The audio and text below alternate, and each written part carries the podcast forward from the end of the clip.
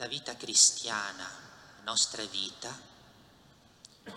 lo sappiamo bene, trova la sua origine e anche la sua forma profonda nella celebrazione eucaristica.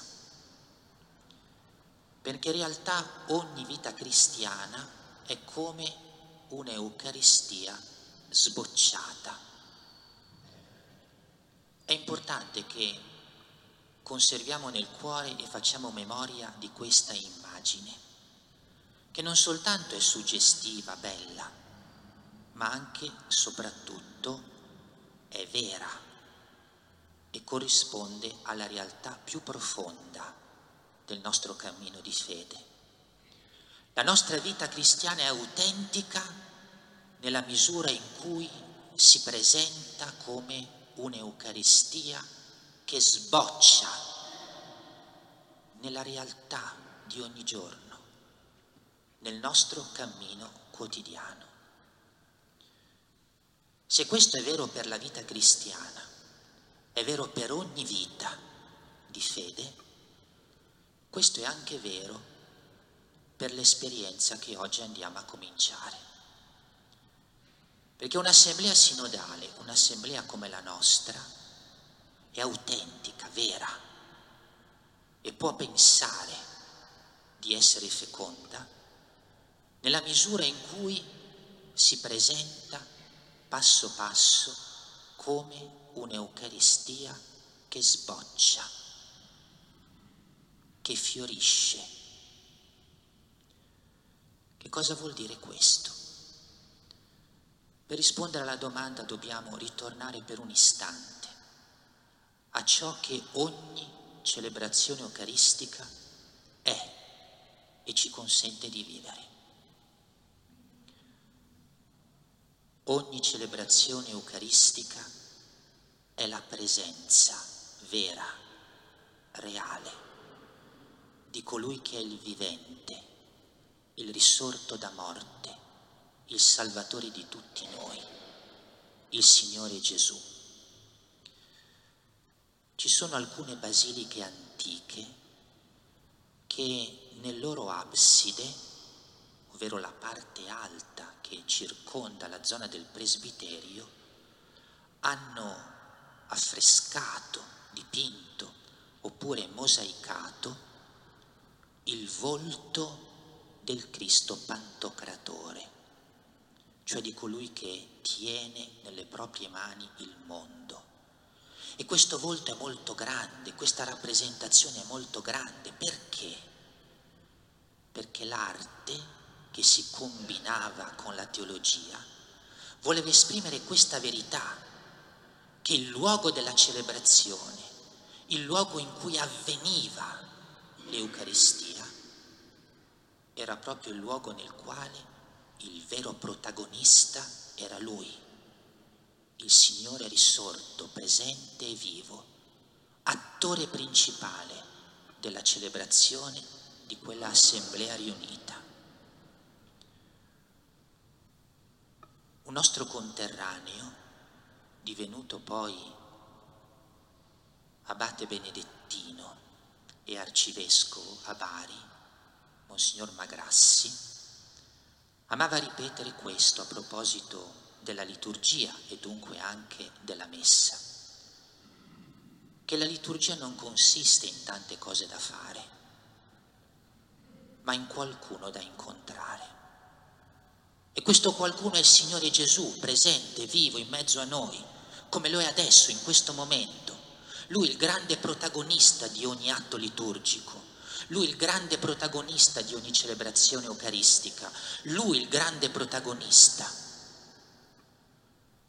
Ecco il primo aspetto che non dobbiamo mai dimenticare di ogni Eucaristia. È il Signore Gesù presente, vivo, in mezzo a noi, Lui, Lui, che riempie tutto di sé e che andiamo a incontrare perché ci porti salvezza perché redima la nostra esistenza, perché ci conduca alla pienezza della vita. È per questo anche che oggi abbiamo ascoltato nel brano di lettera agli Efesini l'Apostolo Paolo ricordare Gesù Cristo è la pietra d'angolo, è la pietra d'angolo. Senza questa pietra d'angolo non c'è edificazione di vita cristiana. Senza questa pietra d'angolo non c'è nessuna costruzione che possa rimanere salda. Senza questa pietra d'angolo non c'è esperienza autentica di vita cristiana e di fede. Ricordiamo dunque bene questo. Ogni celebrazione eucaristica è l'incontro con il risorto vivente, pietra d'angolo, vitalmente necessaria per il nostro cammino cristiano. C'è anche un secondo aspetto, perché ogni celebrazione eucaristica è anche il momento nel quale si compie la meraviglia di uomini e donne che diventano, in virtù del loro legame vitale con il Signore Gesù e in forza della presenza del suo Spirito, un corpo solo, un'anima sola. Com'è bello pensare che ogni celebrazione eucaristica realizza questo, realizza cioè la Chiesa come mistero di comunione, come realtà di amicizia fondata in Gesù Cristo, come un insieme di legami che entra nel cuore di ciascuno e rende la nostra vita appartenente alle altre vite, perché tutte accomunate dalla vita stessa del Signore Gesù. Nel brano della lettera agli Efesini che abbiamo ascoltato, Paolo ci parla anche di questo, perché parla di una costruzione che cresce bene ordinata, in virtù dello Spirito del Signore che abita questa costruzione e che con la sua vita rende armoniosa, ordinata questa costruzione. Ogni celebrazione eucaristica dunque per noi è il rinnovarsi di questa esperienza, di una comunione splendida che tra tutti noi si realizza in virtù dell'opera dello Spirito Santo che il Signore risorto ci dona. Ricordiamolo, non c'è comunione autentica, non c'è Chiesa se non c'è la celebrazione eucaristica nella quale il Signore ci dona ogni volta il suo spirito di unità, di amore, di armonia, di comunione. Ma c'è anche un terzo aspetto che la celebrazione eucaristica ci fa vivere, ovvero il rinnovarsi in noi dello slancio per l'annuncio del Vangelo lo abbiamo ripetuto con il ritornello del Salmo nel giorno in cui celebriamo la festa degli Apostoli Simone e Giuda. Il loro annuncio si è diffuso per tutta la terra.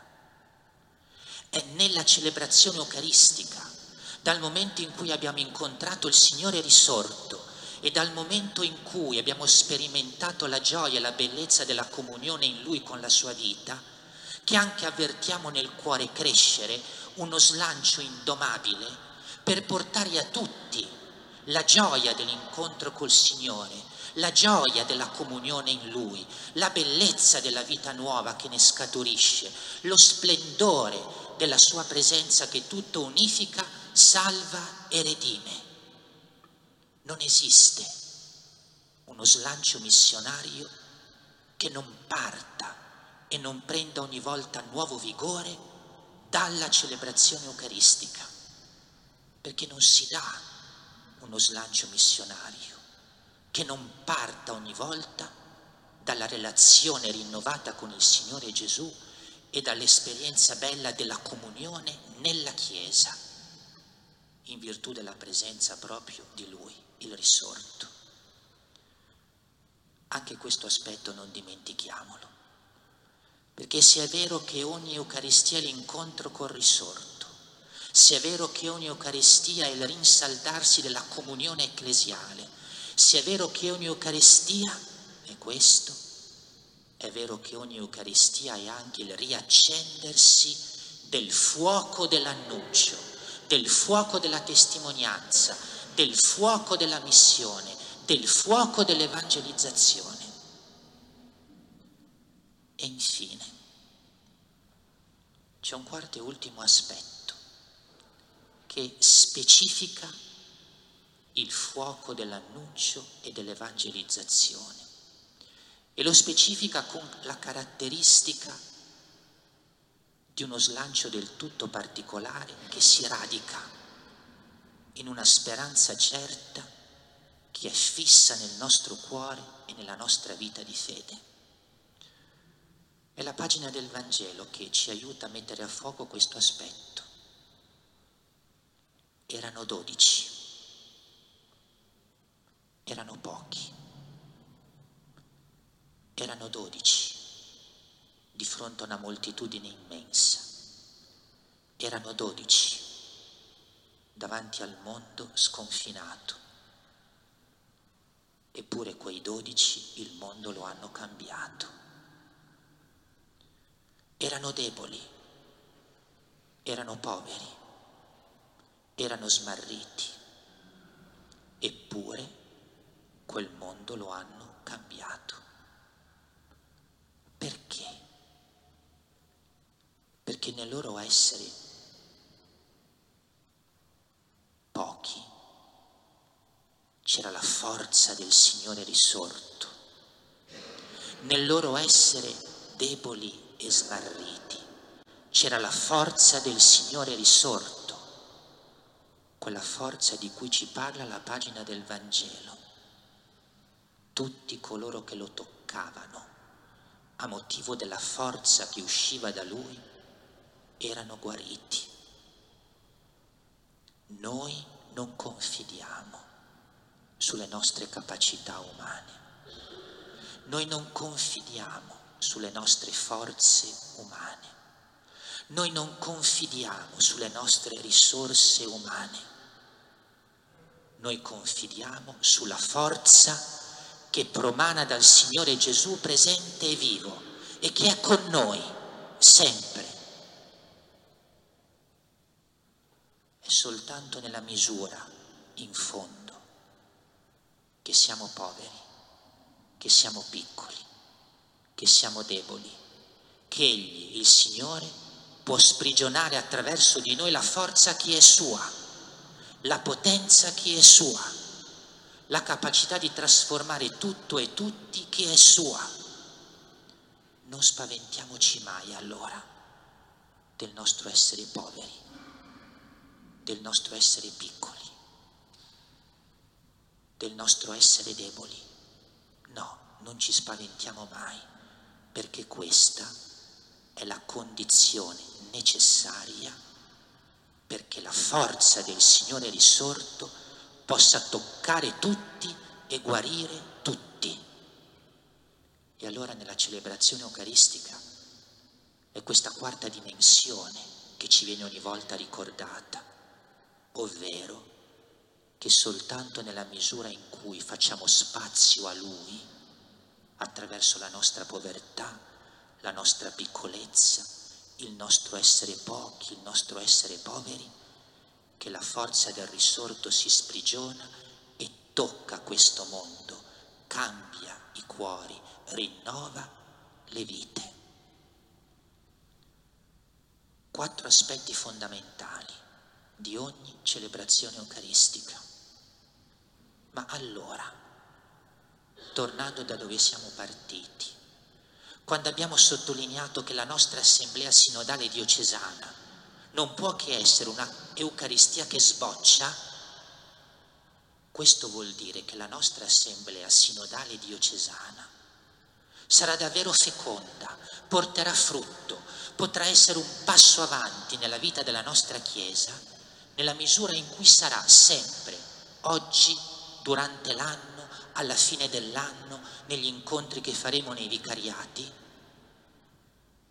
L'esperienza del Signore risorto che incontriamo il rinnovarsi della comunione vera tra di noi in forza dello Spirito che cementa le nostre vite in un'unica vita. Se sarà il rinnovarsi del fuoco, della missione, dell'evangelizzazione, e se sarà questo rinnovarsi in quello slancio fondato sulla speranza che è il Signore Gesù che opera in noi e attraverso di noi. Oggi è tutto questo di cui vogliamo fare tesoro. Oggi è tutto questo che desideriamo davvero di cuore che accompagni ogni passo del nostro cammino di quest'anno. Oggi è tutto questo che affidiamo alla Madonna, perché lei lo custodisca in noi, non ce lo faccia dimenticare, soprattutto ci aiuti giorno dopo giorno a viverlo.